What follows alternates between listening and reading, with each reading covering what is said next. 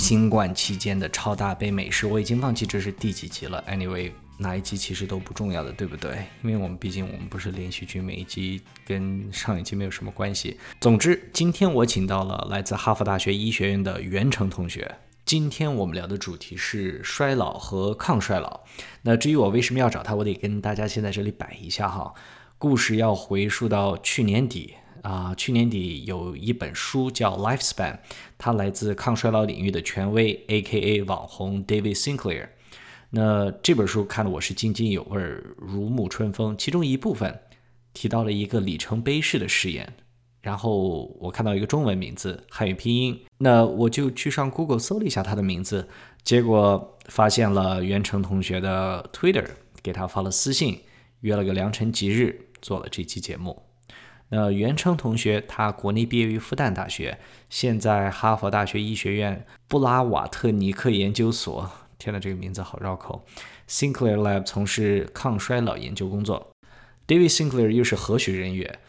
这么说吧，应该每一个活着的人多少都听过喝红酒可以延年益寿这个消息。那这两年你朋友圈应该也有不少人发什么白藜芦醇就抗衰老神药之类这样的东西。那这应该不算是新闻，这些实际上都是二手的旧闻。这些全部基于对 David Sinclair 的研究成果的部分或者完全曲解。所以，就单单从这些消息的传播广度来讲，Sinclair 的影响力可见一斑。那至于我为什么又会知道这么一个人，再听我给你摆一下。那我在给你摆的同时，实际上也是在跟你分享我获取这些信息的途径。所以。都是优质的途径，所以其实也可以怎么说呢，供一个学习参考。Anyway，回来，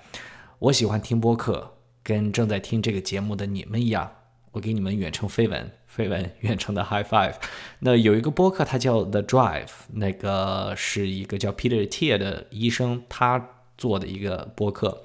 那这哥们儿他是抗衰老领域的科学传播担当，就像神经现实在神经科学领域的这么一个。传播领域担当的角色一样吧。他邀请过很多在这个领域有影响力的科学工作者，分享他们的工作经验、科研成果、转化实践案例等等。我喜欢这个节目，主要是因为它并不像那种很大白话的播客，它全是讲 hardcore science，超硬核的科学，你知道吧？就是听着很过瘾。嗯，他自己也是一个就这种抗衰老的一个实际践行者。比如就我知道的，他会。每几个月，我忘记几个月，他会做一个一周时长的纯水断食，就是意思是这期间除了水不摄入任何其他东西，感觉跟封斋一样。那他身上他自己装的这个持续性的血糖监测，他会关注他吃进去的所有的东西对血糖波动的影响。那简单来说，他就是一个 body hacker。嗯，所以通过他的节目，我就知道了 David Sinclair 这么一个人。实际上，David Sinclair。上过他的好几期节目，也上过其他的像 Joe Rogan 之类的播客。那下来之后，我就关注了 Sim Clear 的 Twitter，在知道他出书之后，就第一时间买入，就有了上面的故事。我请袁成同学做这期节目，主要是因为，嗯，考虑到国内对这个美国抗衰老领域的一些成果解读，别说是二手信息，很多都是被曲解的，然后断章取义。就没有一个一手的中文信息供大家参考。那当然，我知道《Lifespan》这本书它的中文版还在筹备当中，应该不久就应该问世，跟大家见面了。我希望这一期节目可以作为一个 primer，给对这个衰老、抗衰老感兴趣的普通人，给希望活得久一点、活得健康一点、活到一百五十岁的啊我的中老年朋友们，提供一个参照标准或者提供一个参考系，嗯。当然，我觉得没有比袁成同学更适合提供这些信息的人了。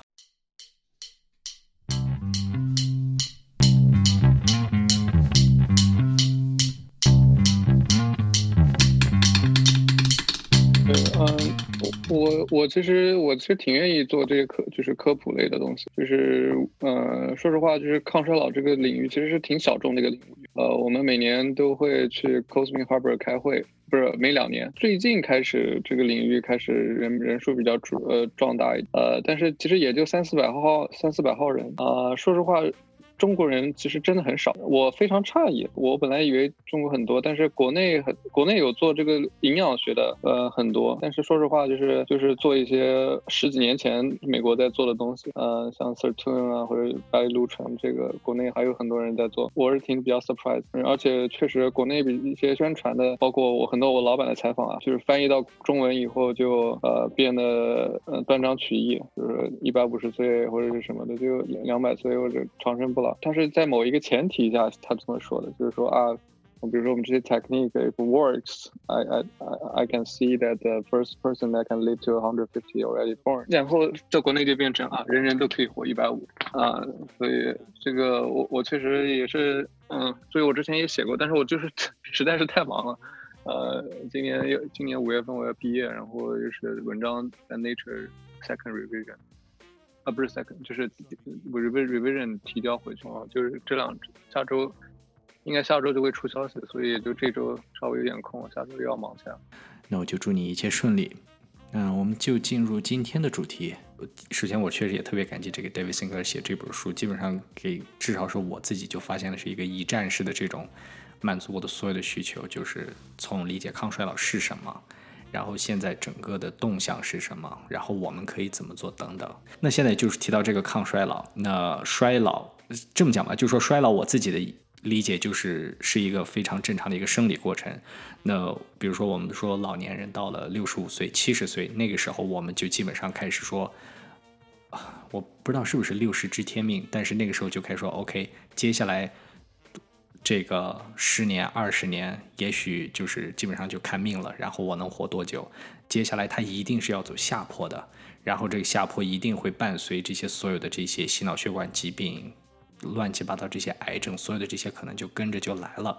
那这是我对这个衰老的一个基本的一个理解。是的，嗯，对我我觉得，嗯，这个是比较嗯具象的一个就是衰老的定义，嗯。就是如果你是从文字上的定义来看的话，衰老的话，就是任何超过百分之五十的人群，呃，会得的一些疾病，它就广泛的被归义为衰老，就是在年龄增大的过程当中。所以有衰老相关的这个疾病，呃，就是最后比如心血管，全部都归为衰老这一个大类，它不被认为是一种 disease，就是不被认为是一种疾病。我觉得这个定就是这个定义其实是现在主导这个抗衰老将未来方向的一个非常非常重要的一个方面，就是说，嗯，FDA 现在不认为衰老是一种疾病。但是事实事实上呢，啊，我们认为就是很多疾病，像糖尿病、心血管疾病，或者是神神经的 AD 这些些这个 high risk 的，就是有有超过百分之五十人都有潜在的可能会得的，这些都是衰老相关疾病。但是你如果单独就是去治它这一个嗯疾病的话，是没有是说实话是没有什么效果的，因为我嗯衰衰老是个全身的过程，就是如果你是只是 target 某一个器官，比如说你去治好了。嗯，我们说治好了癌症，癌症的这个发生率也是随着年龄增加而增加的嘛，对吧？你是治好癌症的话，大家算过，就是说平均人类的寿命只能延长二点二年。呃，这个听起来是很 striking 的，就是说因为很你听过很多都是人因为癌症死的，都救不好。但是问题是什么呢？就是说当一个人的机体它能开始产生癌症的时候，tumor 的时候，说明他的整个身体的机能已经开始衰老。你把癌症治好之后，他也会因为其他的原因，呃，得其他的疾病，比如说心血管疾病，或者是呃老神经退行性疾病。就是你看到，就是说预后比较好的，一般是比较年轻的人得的，呃，得的肿瘤。啊，但如果老年人得肿瘤之后，即使能够缓解，说实话，就是这个超过五年的生存期的都比还是很比较少的。这个时候抗衰老，呃，一个很重要的意义就是是衰老是有这种。短板效应就是说，你一旦某一个就身体的某一个部分不行了，那说整个你其他的部分再好，这个水就是会泄出去，这不是技能就会整整体的技能就会下降。所以，嗯，我们觉得就是说，我们现在就是想把衰老让 FDA 嗯能够重视起来，把它能 看作一种就是说虽然更广泛，但是呃也是可以归为一类。呃疾病去预防，花更少的钱可以预防更多的疾病啊。然后这些抗衰老的小分子，这样都可以被作为做成药物。我觉得这个是，就说抗衰老一个意义，就是从另外一个方面讲，就是说抗衰老的话，就是能够减缓发生衰老相关疾病的时间，呃，延缓延缓发生年龄。这有点那种一元论的意思了，就是说。呃，很多疾病实际上就是衰老的不同的病理表现形式，比如说中风、老年痴呆、心梗等等。啊，我这里用个特别简单直接的比喻，比如说有个人出现心梗，他的症状有哪些？他会有胸痛，可能会有心慌，可能会有气短，嗯，所有这些是他心梗的症状。所以，如果我们把心梗当成衰老，所有的。包括心梗一系列这些我们能听到的癌症这些所有的疾病，实际上就是衰老的症状。对，是的。哦，所以说，一旦产生这些症状之后呢，我们就不 consider，就是说，就是不不不认为这个人是一个。呃，在属于一个 health span，就英文的话就是健康的生理年龄，就是已经过了健康的生理年年龄啊，因为它会 develop 这些，就是发展出这些衰老相关的疾病啊，所以抗抗抗衰老的真正的意义就是，呃，用英文就是说 increase the health span，延长健康的生理年龄。这个我我记得好像也是是他还是那个 Peter Tia 去提过，叫这个 scarification 这么一个曲一个图，就是 X 轴是好像是健康。的状态，或者就是你说的这个 health span，然后不对，x 轴是竖的，对吧？然后横哦，横的是 x 轴，x 轴是这个年龄，竖的这个 y 轴是这个 health span，就是健康。然后现在我们的这种状态，好像就是，比如说前五十岁，可能这个 health span 它都是在高高在上，然后从那儿开始就成一个抛物线的这么一个曲线开始往下走。那我觉得刚才你那个我可以理解为，就是说实际上现在他们要做的就是，或者是你们要做的，把这个曲线的这个角使劲往上拉，让它尽尽可能变成一个。正方正方形或者就是长方形，就他们说这种 scarification，就是健健康康的活到一百岁，是的，突然暴毙。对，如果说就是像现在很多像 Alzheimer disease 这些 patient，即使就是说你去对他进行呃良好的干预，首先没什么药，但是即使你给他提供非常好的医疗服务，他的生活质量是非常差的。在这种情况下，他对社会的是一个很大的医疗负担。我们抗衰老想做的不是说就是说啊让你活两百岁，但是你从一百岁以后开始那。那那一百年都非常痛苦，老年人也不想，很多人一百二十多岁都选择安乐死，其实也是这个原因。所以，对我们觉得抗衰老真正重要的意义就是这个 increase health span，delay 这些 age-related disease 的这个发生。对，我觉得这可能跟我们公众，啊，甚至很多医疗工作者对这个抗衰老的概念有些认识不是那么的全面，或者是不准确吧？这么讲，嗯，如果我跟我周围的人讲起来。我想要抗衰老，比如说，我想我说我的目标是活到一百岁，但是因为我们日常接触的这些患者，在七十岁、八十岁住进医院之后，我们能看到那个生活质量是非常的糟糕。那就是看到他们那种情况，就是没有人可能会想着我想要把这种状态再延长个二十年、三十年，这可能并不是啊抗衰老的初衷，而是说通过把这个曲线。方形化 （scarification），从而达到让自己四五十岁的状态一直延伸到七十岁、八十岁，并且以这种状态去活到一百岁、一百二十岁，甚至一百五十岁，这当然是最怎么说呢？最完美的状态吧。对，嗯，其实我们看过，就是超过一百岁的人，我们叫做这个 centenarian，啊，英文叫 centenarian，超过一百亿的应该叫 super centenarian。啊，这这些人去了解他们这个最后死亡的过程的话，是一个非常快速的过程。一般来说，他们在一百多岁的时候还是很比较健康的，呃，但是比如说最后他是 somehow 因为一个 organ failure，他就是非常快的，啊，这个去世去世，其实是也是。一，嗯，比较痛苦，比较健，嗯，比较少。第二个，对社会的负担比较小。这这应该是，我觉得，如果从一个想要去享受这个抗衰老整个发展的一个福利的角度看的话，我觉得这应该是就我想得到的一个怎么说呢？最终的一个归宿。对，所以就讲到这个，我拓展一下，就是说，呃，我们抗衰老，就是我刚刚前面讲的，我们科学家就是想把让 FDA 认为是个 disease，其实这方面是有进展的，就是，呃，本。原本要进行的一个第一个抗衰老的临床试验，就是去研究一个药物的，呃，叫 Tame T A M E。哦，对对对，这个我知道。对，嗯，就是说研究那个二甲二甲双胍，它的临床实验设计就是是怎么做呢？你的实验组跟对照组比，发展出这些衰老相关疾病的时间有没有退后啊？就是说这个就是作为一个指标来看。Alternatively，就是说其他的方法，目前现在在做的就是说，如果你这个 drug 这个药物是可以抗衰老的话，那它理论上来说是应该可以延缓或者减减缓或者一个。衰老相关的疾病啊，比如说现在那可能最火的那就是做 AD 嘛，因为现在没有药。那如果你有一个药抗衰老药能同时治 AD，那么也许就是这是个突破口。如果一旦能被批准了，那可能这个药物也可以用在其他的 disease 上。这个有困难在这儿，因为什么呢？就是说你抗衰老它并不是对症下药的一个药，毕竟它是个全身性的作用。呃，所以你说去让它去跟已有现有的，比如说。专治专症的这个药物去比它的药效要超过那个，对对对对，啊，是说实话，一投入比较大，二，呃，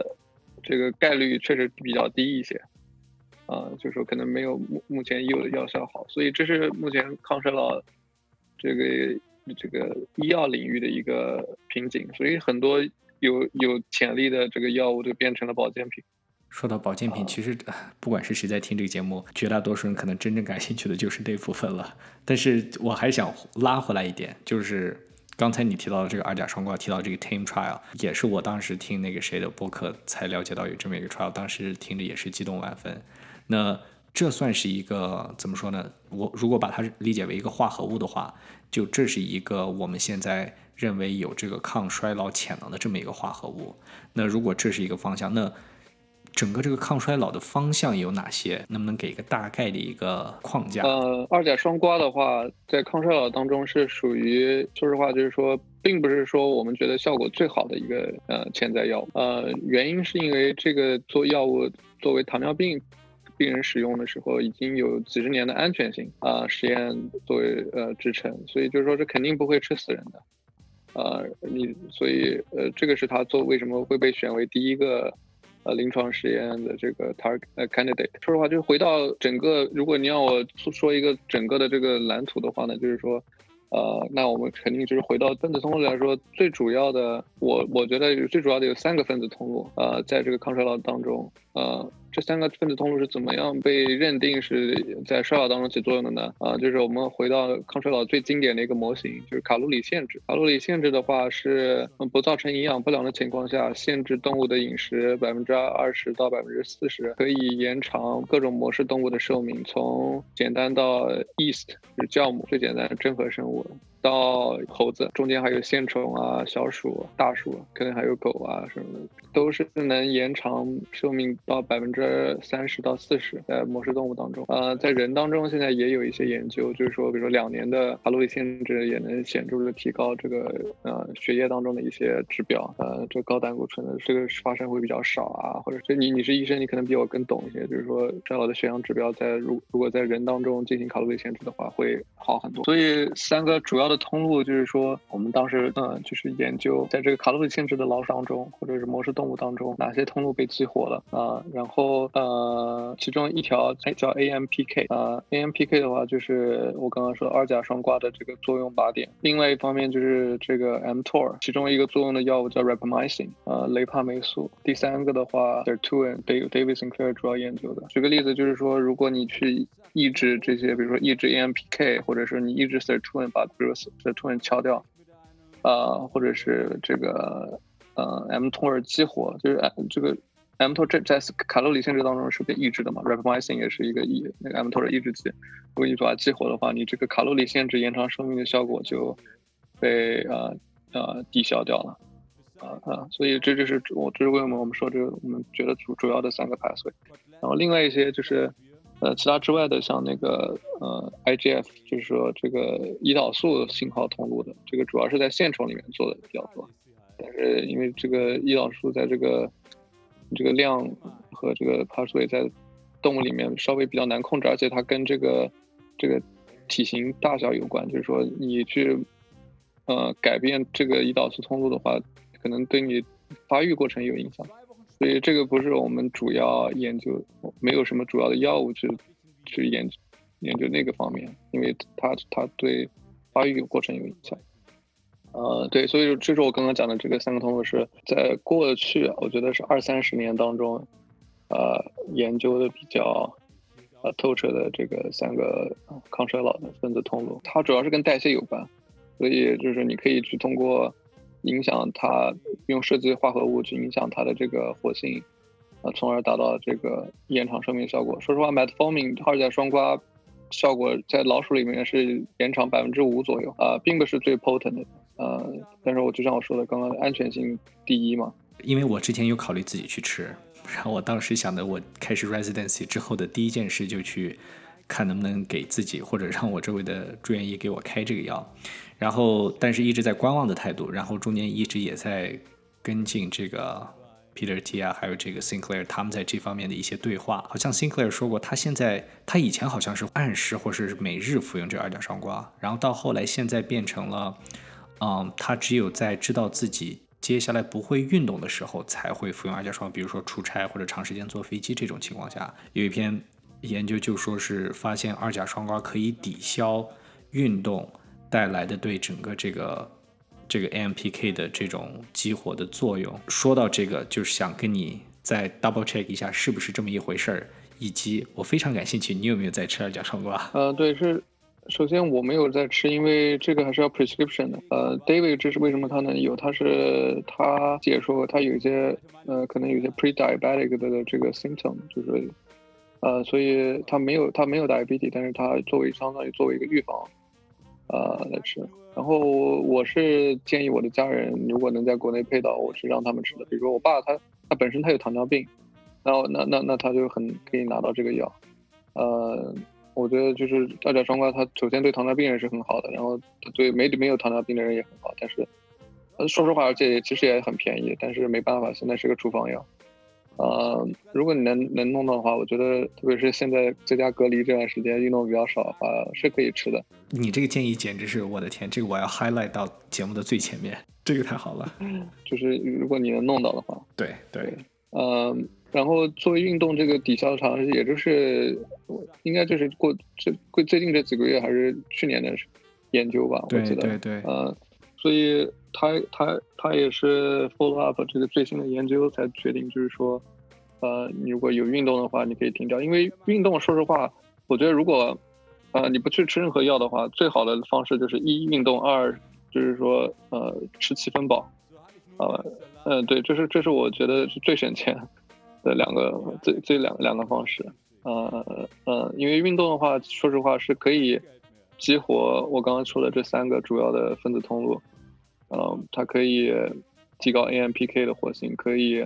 呃，让你运动的话，说实话可以提升你体内 NAD 的含量，就是激活 Sirtuin 这个 pathway。呃，这个然后少吃一点的话，比如说你蛋白摄入少一些，氨基酸摄入少一些的话，那个 mTOR 通路就会被抑制，呃，那那就是延延长这个呃寿命效果。所以呃，这两个这这两个是最简单的，然后。呃，我们可以回回到讲这个小分子的话，就是说 metformin 是 AMPK 这个通路，rapamycin 的话呢，呃，在老鼠里最多能延长寿命百分之四十，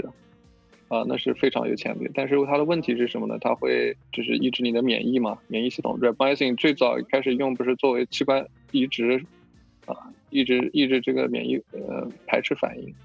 啊，所以呃，作为一个。抗衰老药来说，它副作用太大了。现在的话，有很多一些公司在做这个类似 rap 呃雷帕霉素 rapamycin 的这个药，但是目前可能还没有比较好的 available 的这个这个产品。呃，我个人是不建议去弄 rapamycin 吃的。呃，因为老鼠我们在实验动物里老鼠来说，它平常这个是一个比较无菌的环境嘛，呃，那它不会需要很强的免疫系统。但是我们毕竟呃生存。呃，病原体周边病原体很多，所以这个我觉得不不是很推荐。啊，然后第三个 pathway 就是 Sirtuin 这个 pathway 的话，David 最早做的很久。我看你对这个白藜芦醇也很感兴趣，我可以大概给你讲一下，这这个这个白藜芦醇到底有没有用？到底是个有没这个有一有一过一段争议史？呃，具体怎么回事？我觉得白鹿城是这样，就是零三年 David 的实验室在做用一个呃筛选的系统的时候，最早发现它可以激活这个 thirty one，就是 Sirtuin family 家族当中。呃，活性最高，在身体分布最广泛的这个一个蛋白的这个活性，然后他们的这个呃检测的这个 readout，呃，就是就是这个他看的观察的指标，就是说，如果它活性高的话，它降解。这个 sirtuin 的底物这一段这个组蛋白上面的这个多肽啊，然后如果 sirtuin 的活性提高的话呢，它就可以，它是个 de 嗯 deacylate，就会把这个蛋白上面的这个 acylation 给去掉啊。然后他们当时用的这个检测的方式呢，就是说在体外给你提供这么一个多肽，然后其中你的这个上面。多肽上面有个赖氨酸，赖氨酸上面有一个乙酰基啊，然后呢，这个多肽的这个尾巴上面呢带一个荧光基团啊，然后如果说 sirtuin 的活性被提高了以后，呃，它就会把这个多肽上面这个赖氨酸上面的乙酰基团给去掉，把这个赖氨酸暴露出来。赖氨酸一旦暴露出来以后呢，体系里面还有这个 trypsin，trypsin 是胰蛋白酶吧，胰蛋白酶就会把这个多肽降解掉，一就是一切为二嘛，然后这个那个尾巴上的这个 florifer 就是荧光基团。就会被 release 出来，然后产生荧光。所以呢，就是我这个我就简单讲一下这个呃 assay 这个设计。检测结果就是说，如果你荧光越强，代表你这个 sirtuin 的活性，thirty one 的活性越高。然后他们就发现这个呃白藜芦醇是呃最强就是的一个天然化合物，可以显著的提高这个荧光信号强度。呃，然后呃这里我想插一点，就是说 David 他从一开始他就知道。它这个呃白藜芦醇这个作作用在 thirty one 上面的结果是对的，为什么呢？呃，这个他发现一般来说做完这个 screen 之后，你就要看是不是直接作用于 thirty one，你就会去做突变体筛选嘛，对吧？你去把 thirty one 给突变一遍，后来你看。有没有这个被突变的 thirty one 就不能再被白藜醇激活？他们其实当时零三年、零四年时候发表那篇 Nature 之前，他就已经筛选出来了一个这个突变体，叫 E two two hundred twenty two K，就是说这个这个位点的话，呃，如如果你把这个呃氨基酸 E 那个变成的 K 的话呢，哦，sorry，变成 A，好像之后它就没有办法被白藜醇激活了，就是白藜醇激活。Thirty One 这个功能其实一直是他是知道的，确实是有用的。David 他其实一直也是对的，但是后来当时他们没有发表这个结果，他们当时把这个结果留着想发后续的文章的。呃，但是这个事情后来 David 也成立公司啊，就是因为白藜芦醇它是一个天然产物嘛，不好做药嘛，呃，就是你专利什么不太好申请，所以白藜芦醇最后就变成保健品，被很多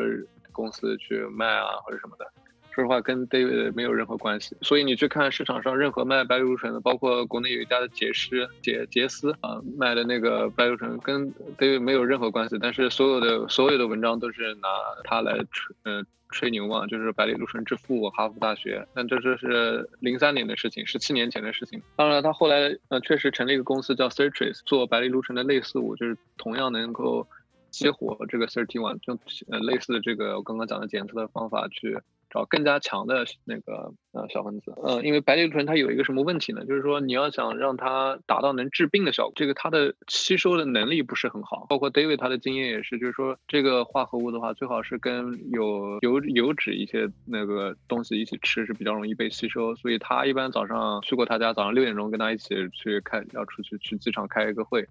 呃，我看到他就从冰箱里拿一袋这个白，因为他自己公司有生产嘛，就把它扔进酸奶里。酸奶里吃，然后这样的话吸收比较好一点。但是作为药有个问题，就是说它这个吸收不好的话，就造成呃要达到药效的话，需要很高的剂量。然后当时这个呃临床实验就是为什么没有把它做成一个药的原因，就是当你摄入非常高的剂量的时候，会有一些肾衰竭的案例啊。对，所以这就是为什么白柳醇后来。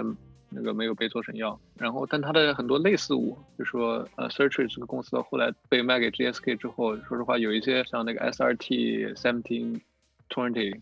啊什么的这些药物，其实现在还在临床试验。我我可以发一篇 review 给你看，呃，是有一些在那个治疗皮肤的免疫性疾病的时候，它是呃有有效果，呃，就是已经进入三进入三期了吧？因为我说了，它抗作为不能作为一个抗衰老药嘛，没有没有抗衰老。所以他现在还在研究这种就这个白藜芦醇或者是白藜芦醇这个相关的或者相似的类似的化合物吗？这还是它的一个研究重点吗？呃，很呃，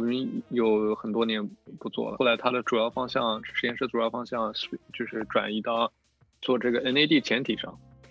就给你打个比方，就是说，白藜芦醇它是在呃，最就是让它变得非常有名的是是一个实验，室在那个。呃，摄入高脂饮食的老鼠，就是 high fat diet 的这个老鼠当中，可以呃，正常来说，high fat diet 老鼠它的寿命是短的。然后像像西方的这个饮食习惯也是 high fat diet，就是说容易造成肥胖，寿命会减短。摄入白藜芦醇的话是可以延长呃这个高脂饮食动物的寿命，就是说在这种情况下的白藜芦醇是效果是非常好的。但是有一个问题。在这里就是说，光靠白藜芦醇可能并不够。就是说，打个比方，就是说你的 thirty one 相当于你汽车的这个呃，像一辆汽车一样，它这个 thirty one 的活性越高，当然越好了。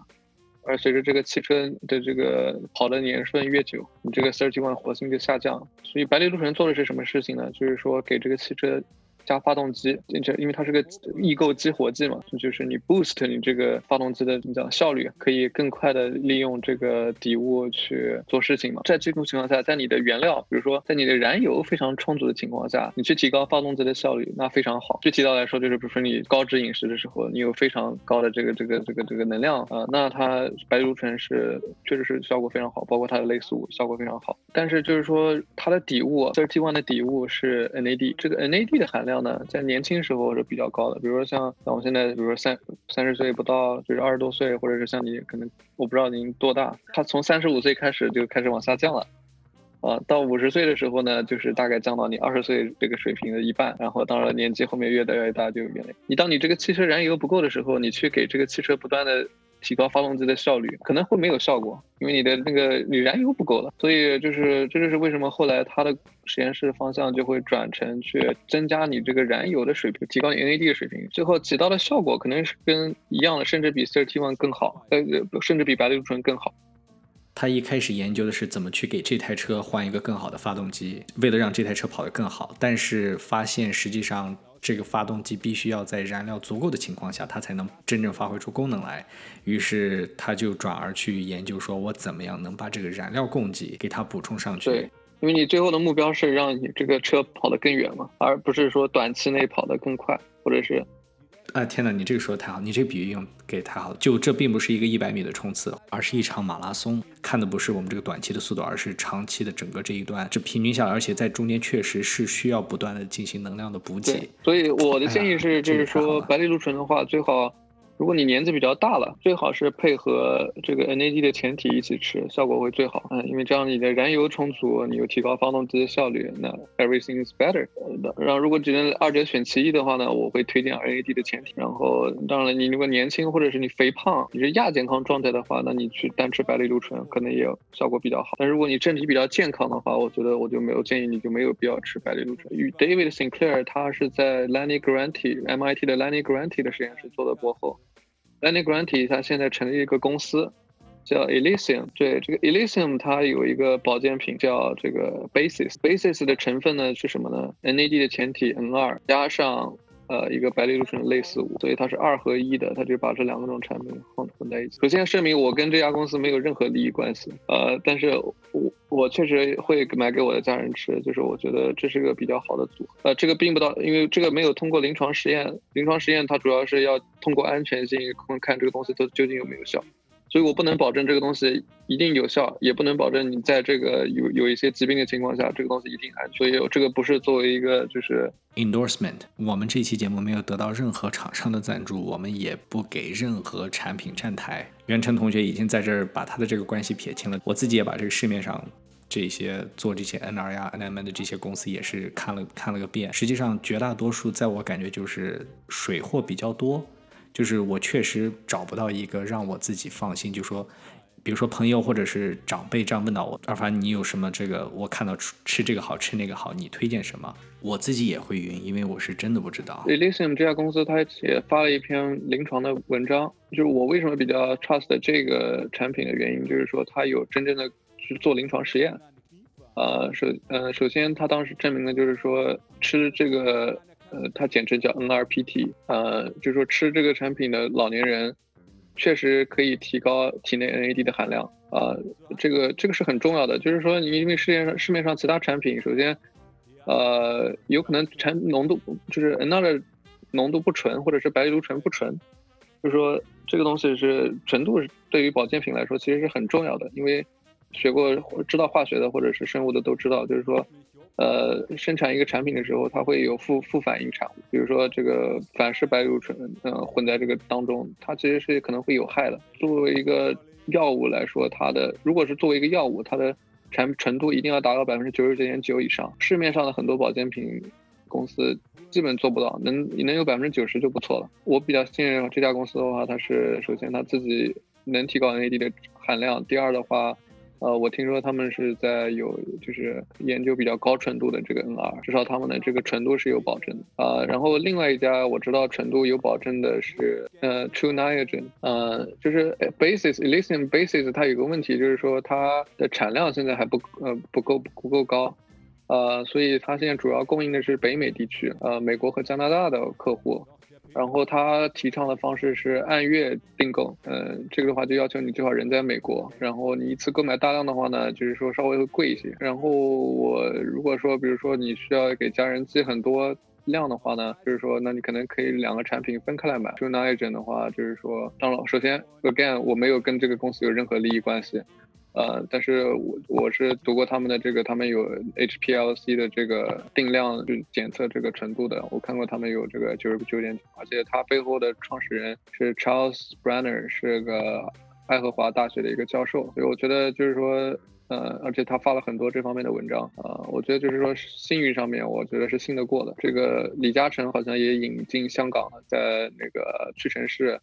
也是卖卖这个产品出那一阵，所以国内的亲朋好友的话，我也会推荐他们就是去香港香港买这个，好像中文叫乐嘉欣吧。然后很多广告就吹的什么呃李嘉诚、李超、李超人吃了这个这个东西呃。Anyway。其实刚好说到这个的话，就是补品是一方面，然后另一方面我知道有这两个前提，NAD 的前提有两个，一个是 NR，一个是 NMN。这个 David Sinclair 他认为 NMN 的潜力更大。然后我知道之前你说的这个 Elysium 这家公司是做 NR，那你觉得 NR 和 NMN 如果真的吃下去，你觉得真的会有那么大的区别吗？嗯，我觉得是这样，就是说现在我们推荐就是说给家人吃什么或者什么的，其实。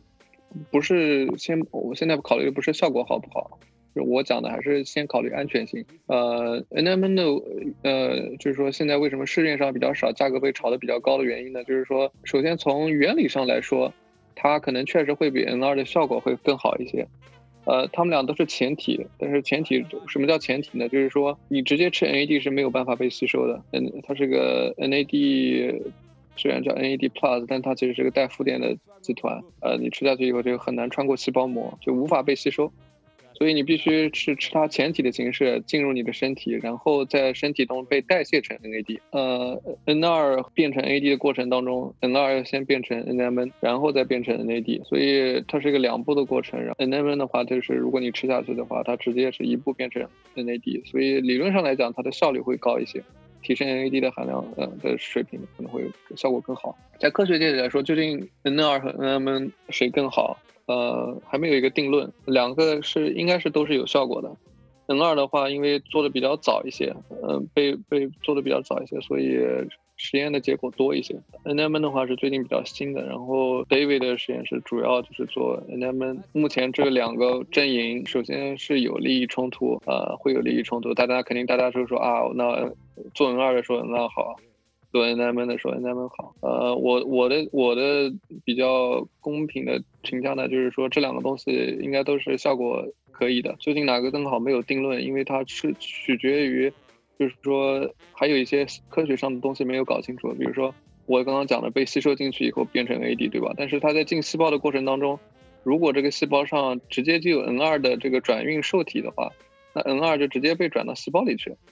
呃，就一步代谢。然后，但是如果说这个细胞上没有 N 二的转运受体的话，像我刚刚说的，它要先变成在在细胞外变成 NMN，再变成 NAD，再从 NAD 变成转运进细胞，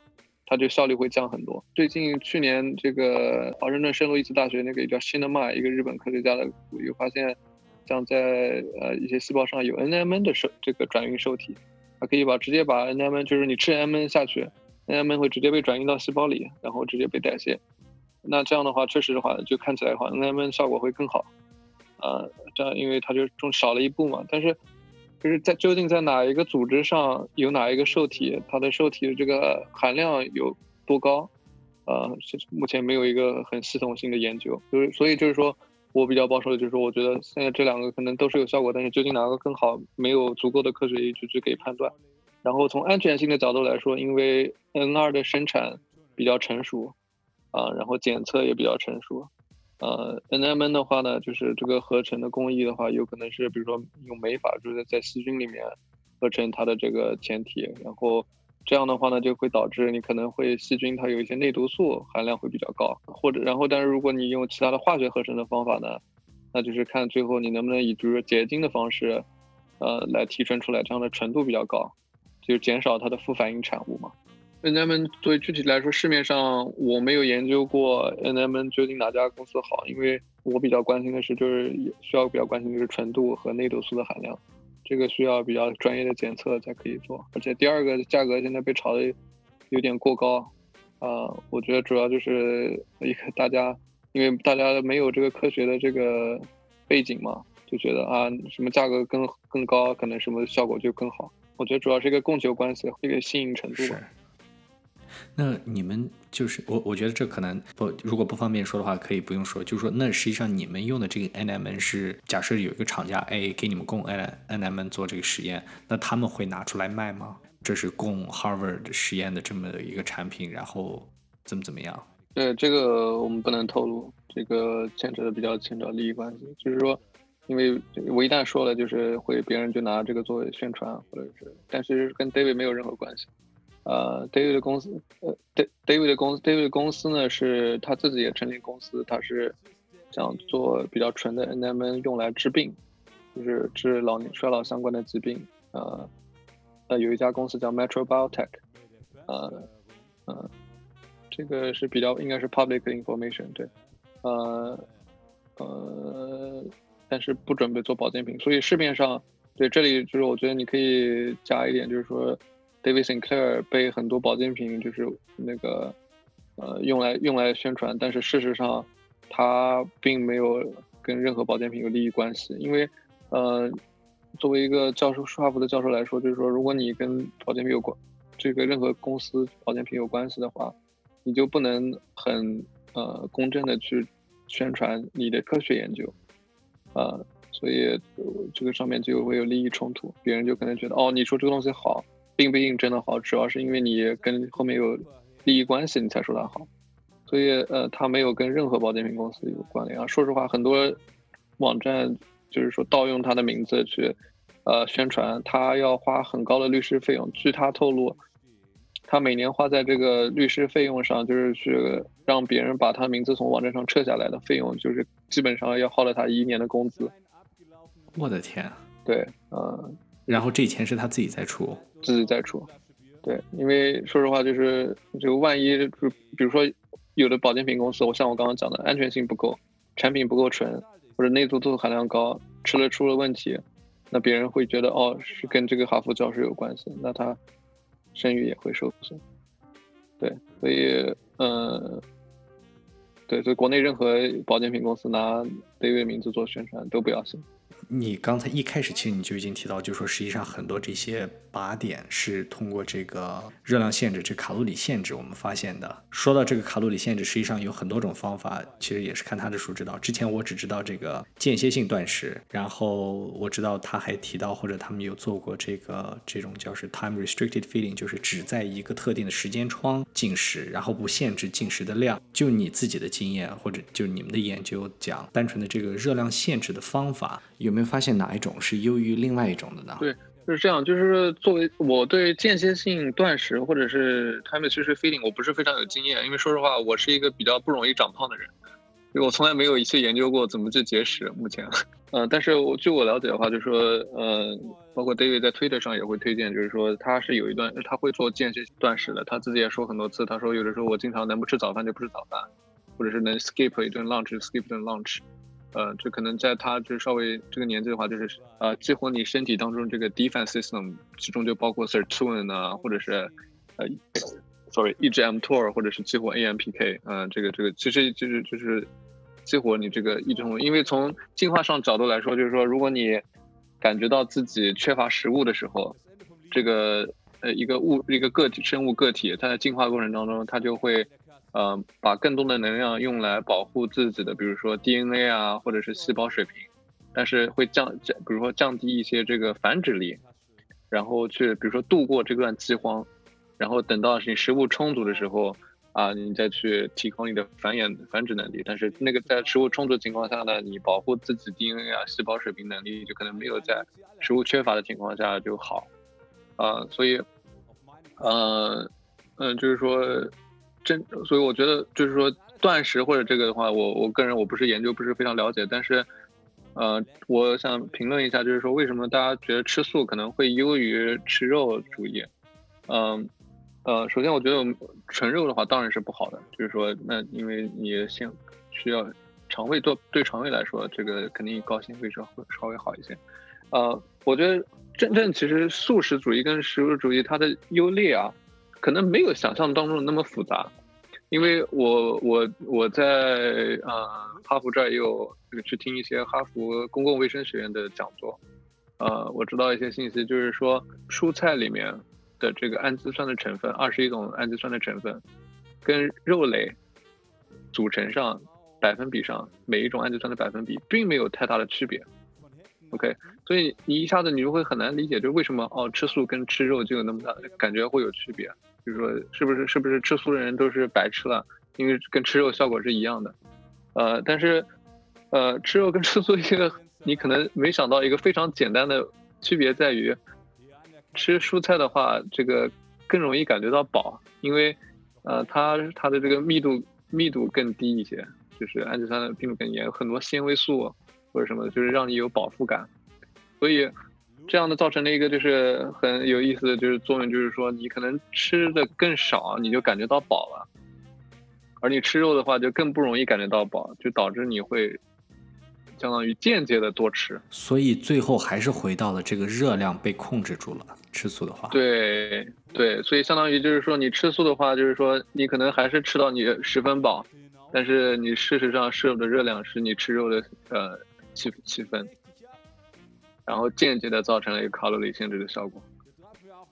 嗯，这是我一个人的一个理解。当然，我因为我不自己不是素食素食主义者，我知道这个吃素可能会也会缺少一些维生素或者什么，需要补充一些，呃，所以我我个人还是荤素搭配的。OK，因为我这个也是在他的书里边看到，我是最近才开始往这个素食主义的方向发展。第一方面是受他这本书的影响，另一方面我看那个 Netflix 上面有一个 Game Changer。那个纪录片不知道你有没有看过？那个纪录片对我的影响还是挺大的，因为现在就是很多研究都知道，这个素食主义或者就是 vegetarian 或者就是 plant-based diet，总体来讲，它的这个心血管发病率也好，总体死亡率也好，这些都比较低。实际上，我昨天还在看一个，就那个 NEJM 上面有一篇文章讲牛奶与健康，里边就提到最后就说是不同种类的饮食对健康的影响，或者是对这个全因死亡率的影响，也只有这种。Plant-based diet 就是完全这种素食主义，它是唯一一个是纯粹的的降低死亡风险。其他的任何的食物，比如说提到这种好的蛋白，白肉、鸡肉、虾、海鲜，这些都是多少是在这个在这个全因死亡率这个零线以上。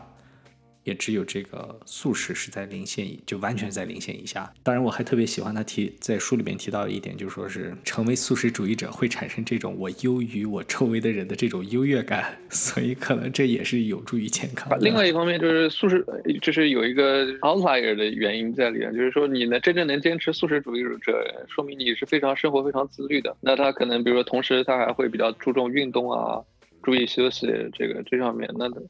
呃不注意的人，那他可能就是高脂饮食，就不爱运动。对，这这个这个可能是，呃，也是一个很重要的 因素在这个里面，就是你觉得吃素的人更健康。另外还有一点就是我可能补充一下，就是说我我是我个人想到的，我未来的话就是说，在这个环境污染这么严重的情况下，吃吃素有它的好处，是为什么呢？就是说像塑料微微颗粒现在在海洋当中污染这么严重，包括我们喝的水里面都很多嘛，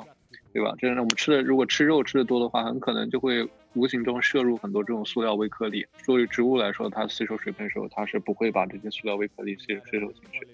那么，那么你可能就是说更健康一点，降低你的肝脏的负担。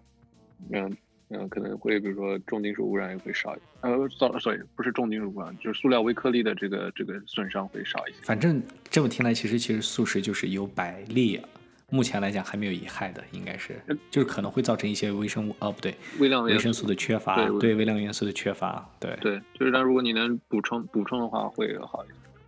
对对对，然后这个让我想到，因为我刚在看我这当时看这本书记的笔记，你之前提到这个降低蛋白摄入，那实际上蛋白哪怕是这种植物，就比如说这个动物蛋白，一些优质蛋白。也是建议减少这些蛋白摄入吗？还是说其实无所谓的？嗯，这个我不是非常专业啊。说实话，就是在公共卫生学院领域，就有很多人在做这个蛋白质上摄入，嗯，具体到氨基酸的话，怎么样去模拟这个卡路里限制的效果？因为因为卡路里限制就是说主要是 calorie，但是嗯，蛋白的话就是影响 mTOR，呃，这个 pathway 的话，嗯。呃有现在目前有一种在实实验动物当中做的比较多的叫 m e s i n i n g restriction，就是抑制甲硫氨酸的摄入。啊，它是有很在很多方面能够呃模拟卡路里限制的效果。我们叫 CR mimetic，叫呃 DR mimetic，dietary restriction mimetic，就是虽然你摄入同样多的氨基酸，但是如果你这个其中你把二十一种氨基酸当中的这个甲硫氨酸的含量显著的降低的话。啊，那你吃虽然吃的更多，但是你还能起到这个 dietary restriction 的效果，啊，但是这个东西就还在目前就比较前沿的研究上，怎么样在食物中把甲氨酸的成分给降低，这个可能比较稍微比较困难一些，目前还没有比较好的应用。过去的这几十分钟，我们一直在聊怎么去延缓衰老，一些研究的发现，一些措施干预手段。接下来，我觉得其实可以聊一聊，是不是可以返老还童呢？要介绍返老还童，我觉得就不得不提到你做的这个实验了。这个就是，嗯，我我我个人是比较喜，嗯，喜欢讲这一方面。就是说，呃，David 他之前实验室主流的就是我刚刚说的做代谢方这个通路当中这个 Sirtuin 这个 family，是因为是通过代谢，所以呢，它一就是效果的话会稍微慢一些。第二，它是主要效果是起到一个延缓衰老的过程。当你比如说八九十岁的老人，或者是七八十岁了，你想真正显著的提高身体的机能，就是要起到一个逆转衰老的过程的话，光通过这个影响代谢的话是比较困难的，因为呃很多比如说有害的这个呃呃改变都已经造成了，啊，你只能比如说比如说局部的，包括比比如我们实验室比如一六年做的这个有一个给老鼠吃 N M N 提高它这个运动能力的这个跑步能力的这个呃 study 的话，就是。可以局部的，比如说在肌肉当中逆转这个衰老的表象，但是它真正 deep 就是深入到这个全身的这个各个细胞，深入到你的这个细胞当中这个 DNA 上面来看的话，呃，嗯，目前还没有任何证据表明，就是说通过影响这些代谢通路可以逆转细胞 DNA 水平上的衰老。呃，这之所以这就是我想当时想做的研究，就是说。怎么样去逆转这个衰老的过程？当然，这个就分为两个：一就是说衰老正常会产生一些 function decline，就是功能性的退化；另外一方面，另外一个非常明显的表现就是说你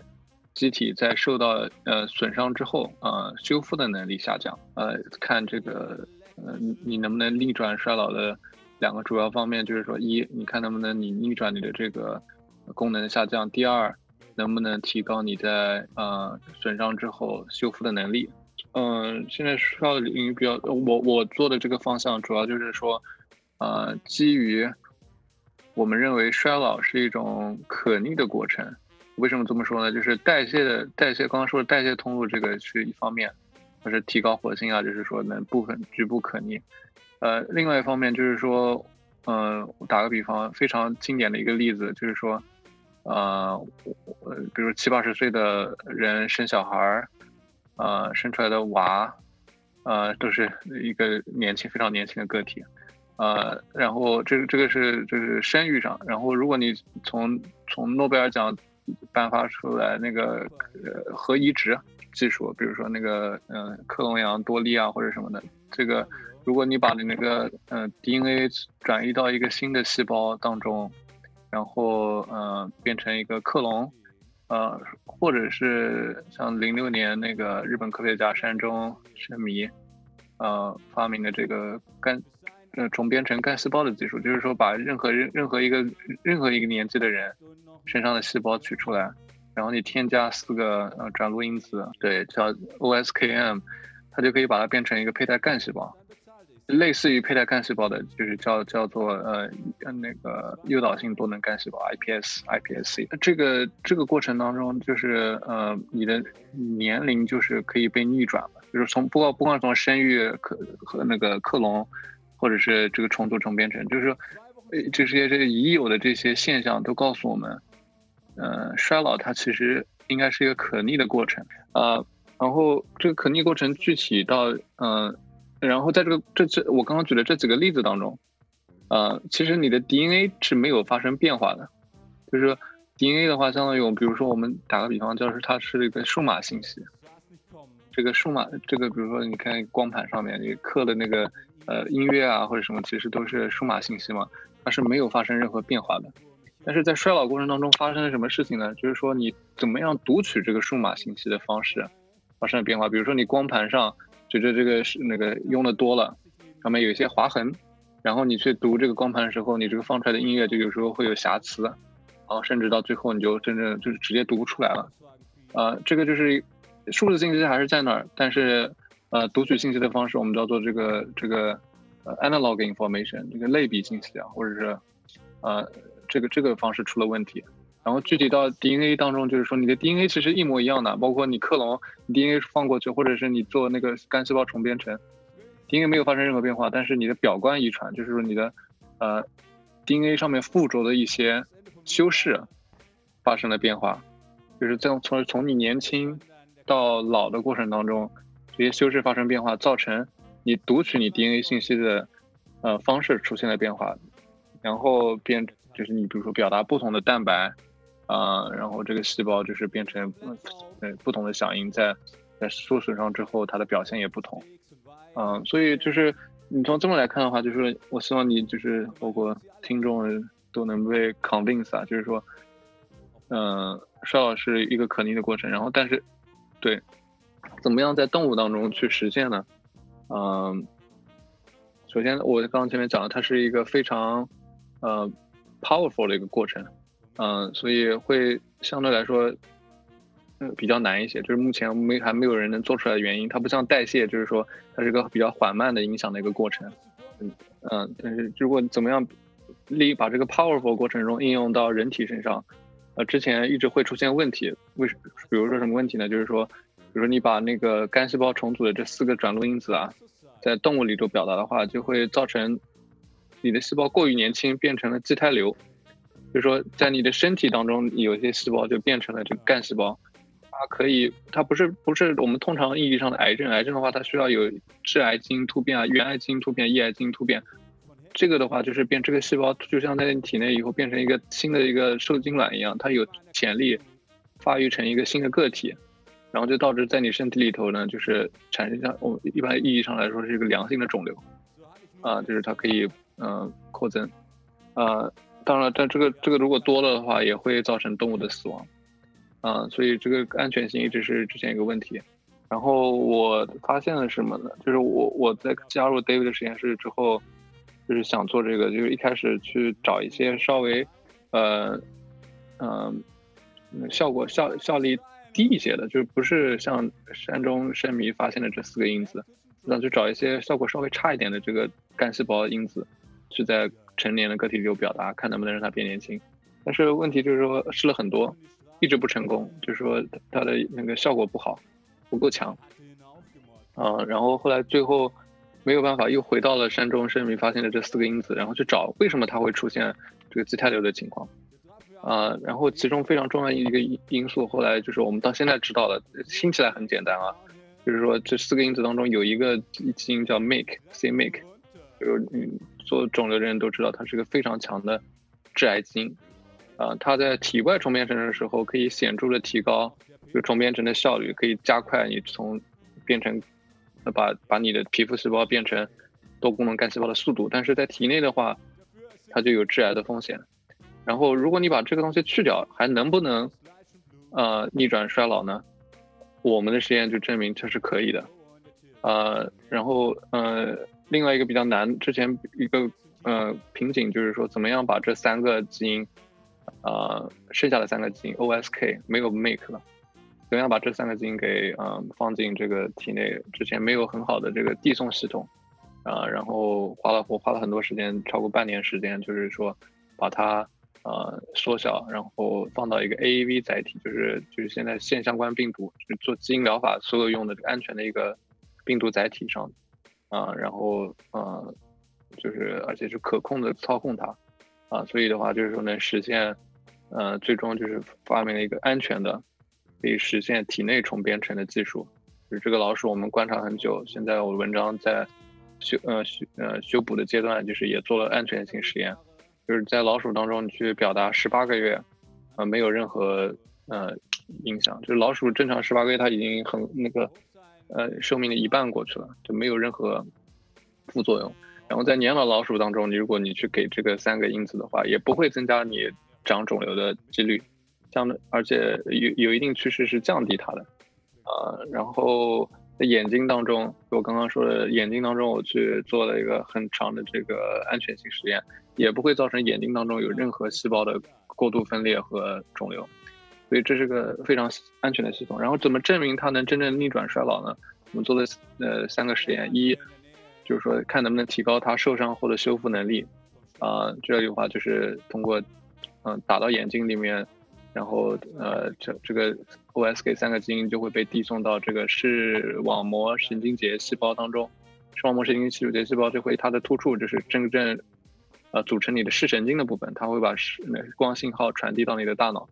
啊啊，然后但是如果你的视神经受损，就很多人比如说受伤之后，他的视力下降就是不可逆的过程，啊，就是因为他的视神经啊无法再生，啊，这个视神经无法再生。类就是另外一个，嗯，更严重的一些情况，就是说像瘫痪的人，瘫痪的人他同样也是他的这个那个神经无法再生，就是中枢神经系统无法再生，造成你大脑的这个神经没有办法再控制你身体其他部位的，像 muscle 啊，就是肌肉当中的这个，啊，去调控，啊，所以这是个很广泛的一个应用潜潜力，就是这个世界级难题。呃，怎么样提高这个是那个是中枢神经系统的再生能力？然后我们就发现，年轻的一般，当时我们为什么会想到是用这个这个这个模型呢？就是因为年轻的时候，呃，你的这个嗯刚出生的这个老鼠或者是年轻一点老鼠，它的这个神经再生系统还是可以的。但是几天是出生之后呢，这个它就没有这个功呃功能了。然后我们在想，如果我们把这个真正的让它变年轻的话，它应该是可以提高它的修复能力。然后这就是我们第一个做的实验，就是说，嗯，就是白天黑夜的区别，就是说你把这个打进去，把这三个因呃因子打进去之后，去表达它能显著的提高这个视神经的再生能力，啊，那这是一个。然后后来我们就在想，因为视神经受损是个比较呃快速、比较严重的一个模型，就是说受伤比较严重模型，我们就在想怎么样去，比如说看他的视力怎么样，啊，然后就去挑。在人当中可能会呃呃，真比较广泛的呃这个疾病，就是其中一个就是青光眼。青光眼的话，就是你眼内压增高之后呢，啊视神经节细胞是受损之后，你的视力就下降。然后我们发现我们在老鼠的这个青光眼模型当中，啊这三个因子也可以在这个视力已经下降的一个晚期的青光眼的这个过那个阶段，呃可以逆转它的视力，呃不光就是提高它看。这个呃，看看看视力的这个那个能力啊，那看看看物体的那个精确能力，还能就是嗯非常客观的，就是提高这个视神经节细胞对于光的这个电电生理响应。啊嗯，这这个是没有办法，就是就非非常准确的。啊，就一个动物在这之前，它本来这个电生理定电信号是弱的，然后这个给你给它加了之后，它就变强了。啊，这是对光对光的响应变强了。你们观察到的是，就是是在弱的前提下增强，那还是就说是在正常的情况下也能增强？呃，这个是疾病是弱的情况下增强。OK，在在正常的情况下，呃，增强不是很明显。啊，这个我们没有主要去讨论，因为我们发就是，你，你也不想让他就是。呃，你你想，我知道你想说什么，就是可以变成超能力或者什么的，对吧？呃，这个 对对对，这个还是有一定 limit 的。就是说，我觉得生物 design 上过程当中，就是说你年轻的时候是你一个最佳的水平，再次提高，嗯，相对来说比较困难。然后就是，然后就是第二个模型，我们就青光眼的模型。第三个就是做正常的衰老，在衰正衰老过程当中，你视力也会退化。呃，其中我们发现，在早期其实是由于视神经视神经节细胞造成退化造成，啊，然后，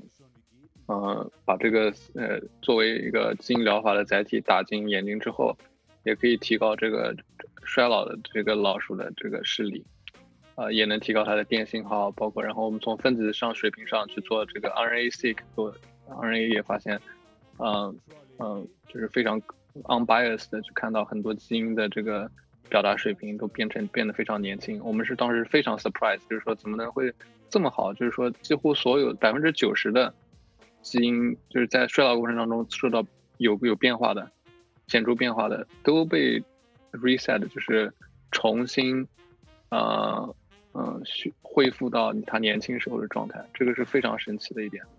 啊。这个就是你们用的这三个，就是你刚说的这个 OSK。对对对。啊，然后我们从这个 DNA 从具体到这个我刚刚说的 DNA 上面的这个表那个修饰上来看的话，有一个嗯有一个比较表象的这个这个检测方法叫 DNA 甲基化时钟，就是说这个有个嗯我刚刚说的就是修饰这些 DNA 上面修饰 analog information 在衰老过程当中会发生变化，其中一个非常准确的呃。检测方法就是看 DNA 甲基化的程度，呃，然后在一个，呃，DNA 甲基化的时钟，它可以被，呃，随着年龄增加，它会增加。然后我们发现，我们的这个方法可以把这个时钟给逆转，啊，就是，对，所以，嗯，目前来说，这个是抗衰老领域一个比较新的，也是非常有前景的一个领域，因为它可能可以快速的逆转。呃，是真正逆转细胞水平上的衰老，就是说你即使停掉你，呃，把这个把这个治疗方法给停掉，你可能就变成了一个年轻的，而相当于其他一些代谢通路，比如说你吃 N 二啊，或吃白藜芦醇，或者是吃那个 Metformin，你可能得一直吃，你才能保持年轻，一旦不吃，你就很快就会退回你年衰老的状态。这是一个，就说是刚才那些补品那些是在延缓。整个进程，而实际上这个做法就是通过这种，也许就是一次性的这种疗法，实际上是把时，别说是延缓了，是不管你，比如说你从五十到七十，好，我给你从七十打回到五十甚至四十。对，比如说我就相当于相当于给你那个，比如说打个比方，就是一辆车，你吃那些补品是让你跑得更远嘛，对吧？呃，然后我这直接给你换一辆新的车，啊，或者 对。啊你们有给自己打这些东西吗？没有吧？呃，现在我们这个这个作为我们在想作为治治疗方法，其实先，呃，跟 David 也有一家新成立的一个公司在，呃，先做动物的这个临前期临床试验，然后，呃，想把它用在青光眼病人上。这这个是太这个已经感觉已经到了比较科幻的那部分了。我的天哪！那我我们也想将来觉得就是。呃，这个还是挺重要，不光是，呃，提高这个，我之前回到刚刚最早讲的这个健健康寿命，嗯，包括以后比如说人类在地球上生活不下去了，你要做星际旅行的话，呃，你怎么样能突破寿命的极限？比如说你光按你现在的速度，你可能，呃，要五六百年你才能到另外一个适可适宜居住的星球的话，那你就需要这种突破性的技术。天哪，显显显著的延长人类的寿命才可以。你靠这个，你可能一百五十岁还不够。对，所以这这个的话是比较有前景的方法，相当于就是说，呃呃，有一种方法就是啊，你不断的生孩子，你在这个过程中不断生孩子，以以数量取胜，就是代代际取胜。另外一个方法就是，像我刚刚说的，就是体内重编程的方法的话，就是让你自己不断身体能不断的变年轻，那你可能。有有机会达到那个，天呐，这个这个我好像我我我应该记得在也是在就是他出完书之后，那个谁 Peter 采访他的那一期上面有听过这个，他当时好像就说，比如说我们现在这三十岁，然后到四十岁、五十岁、六十岁的时候，然后注射那个 doxycycline 这一个抗生素，我记得是，然后启动。这些对，因为我因为我我这个我这个系统是可以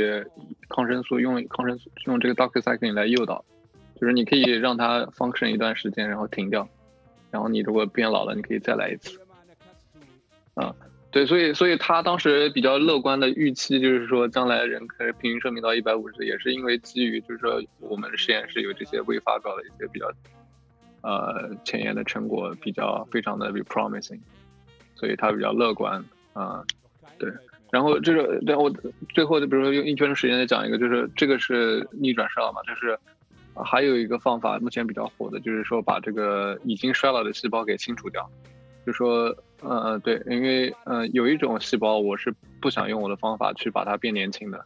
就是说已经受过很多损伤，说在那个积累的放射性辐射啊，或者是这个已经损伤的衰老细胞。你如它已经积积累了很多这个突变，我不想把这些突变的细胞变年轻，那它有可能会变成肿瘤或者什么。呃嗯呃，那现在抗衰老比较新的方法就是说，呃，有一些呃化合物可以去特定的清清除衰老细胞，就是杀死衰老细胞。然后发现这个衰老细胞它呃有一些在进化过程中有一些帮助，比如说在伤口愈合上。衰老细胞会分泌一些因子，它帮助你伤口愈合。但是大多数的情况下，衰老细胞是有害的，它会留在你的体内，它无法自己呃自身自灭，啊，然后它还会造成你周边健康的细胞变衰老。所以，我觉得将来的一个趋势就是说，把我们这个重编程就细胞变年轻的方法，跟这个清除衰老细胞的方法结合起来，我觉得是，嗯，我个人认为最有前景。能最显著延长寿命的呃一个未来的方向。现在有什么措施去清除这些衰老细胞吗？吃什么、做什么之类的？呃，这个现在还在做临床实验，因为这个就涉及到比较，这是这是可以作为去 disease 了嘛？就是说，呃，有很多临床实验在进行中，有很多公司，呃，至少有我了解的有十个，呃，不是我了解至少有三家。嗯，Bark Institution 的有一个家叫 Judy Campisi，跟那个。呃，佛罗里达大学有一个教授叫周道宏，开了一家有一家公司叫呃，Uni Uniso 还是什么的一个公司，就是专门在研发这个呃清除衰老细胞的小分子怎么做的临床实验。他们好像也在青光眼模型当中在做，因为这个呃就是受损之后或者是这个疾病的过程中是有有衰老细胞的啊，所以他们也也对我们做的东西很感兴趣，他们也觉得这个。光靠他们的技术可能也不够，还需要我们的技术。哇，天哪！这我后后半段听的我真的是天哪，天马行空了已经。这 这，那实际上我就我感觉，实际上别说是一百五十岁，如果真的这样的话，那那 David 他是基于我们现在整个这个基因编码是。只编到了一百五十岁，他是这样考虑吗？还是说一百五十岁更多是一个比较保守的这样一个？嗯，我不，我就是我们不想说太多嘛，就是就是 不不能不能夸下海口，就是说，呃，可能还有一些我们，比如说我们目目前没有预期到的，就如果我们真的能把这个技术用到之后，这呃会不会出现新的其他的这个衰老那个需要解决的问题？啊，比如说我们重重置了很多次之后，会不会就没有办法重置了，或者什么？这个还是有可能的，就是说你可能不能，啊，无限无限制的这个，我就是我们至少实验还没有进行到那一步，所以你不能夸的夸开口夸的太大，但是，呃，至少能在目前的基础上，你说，比如说平均寿命七八十、七十岁，呃，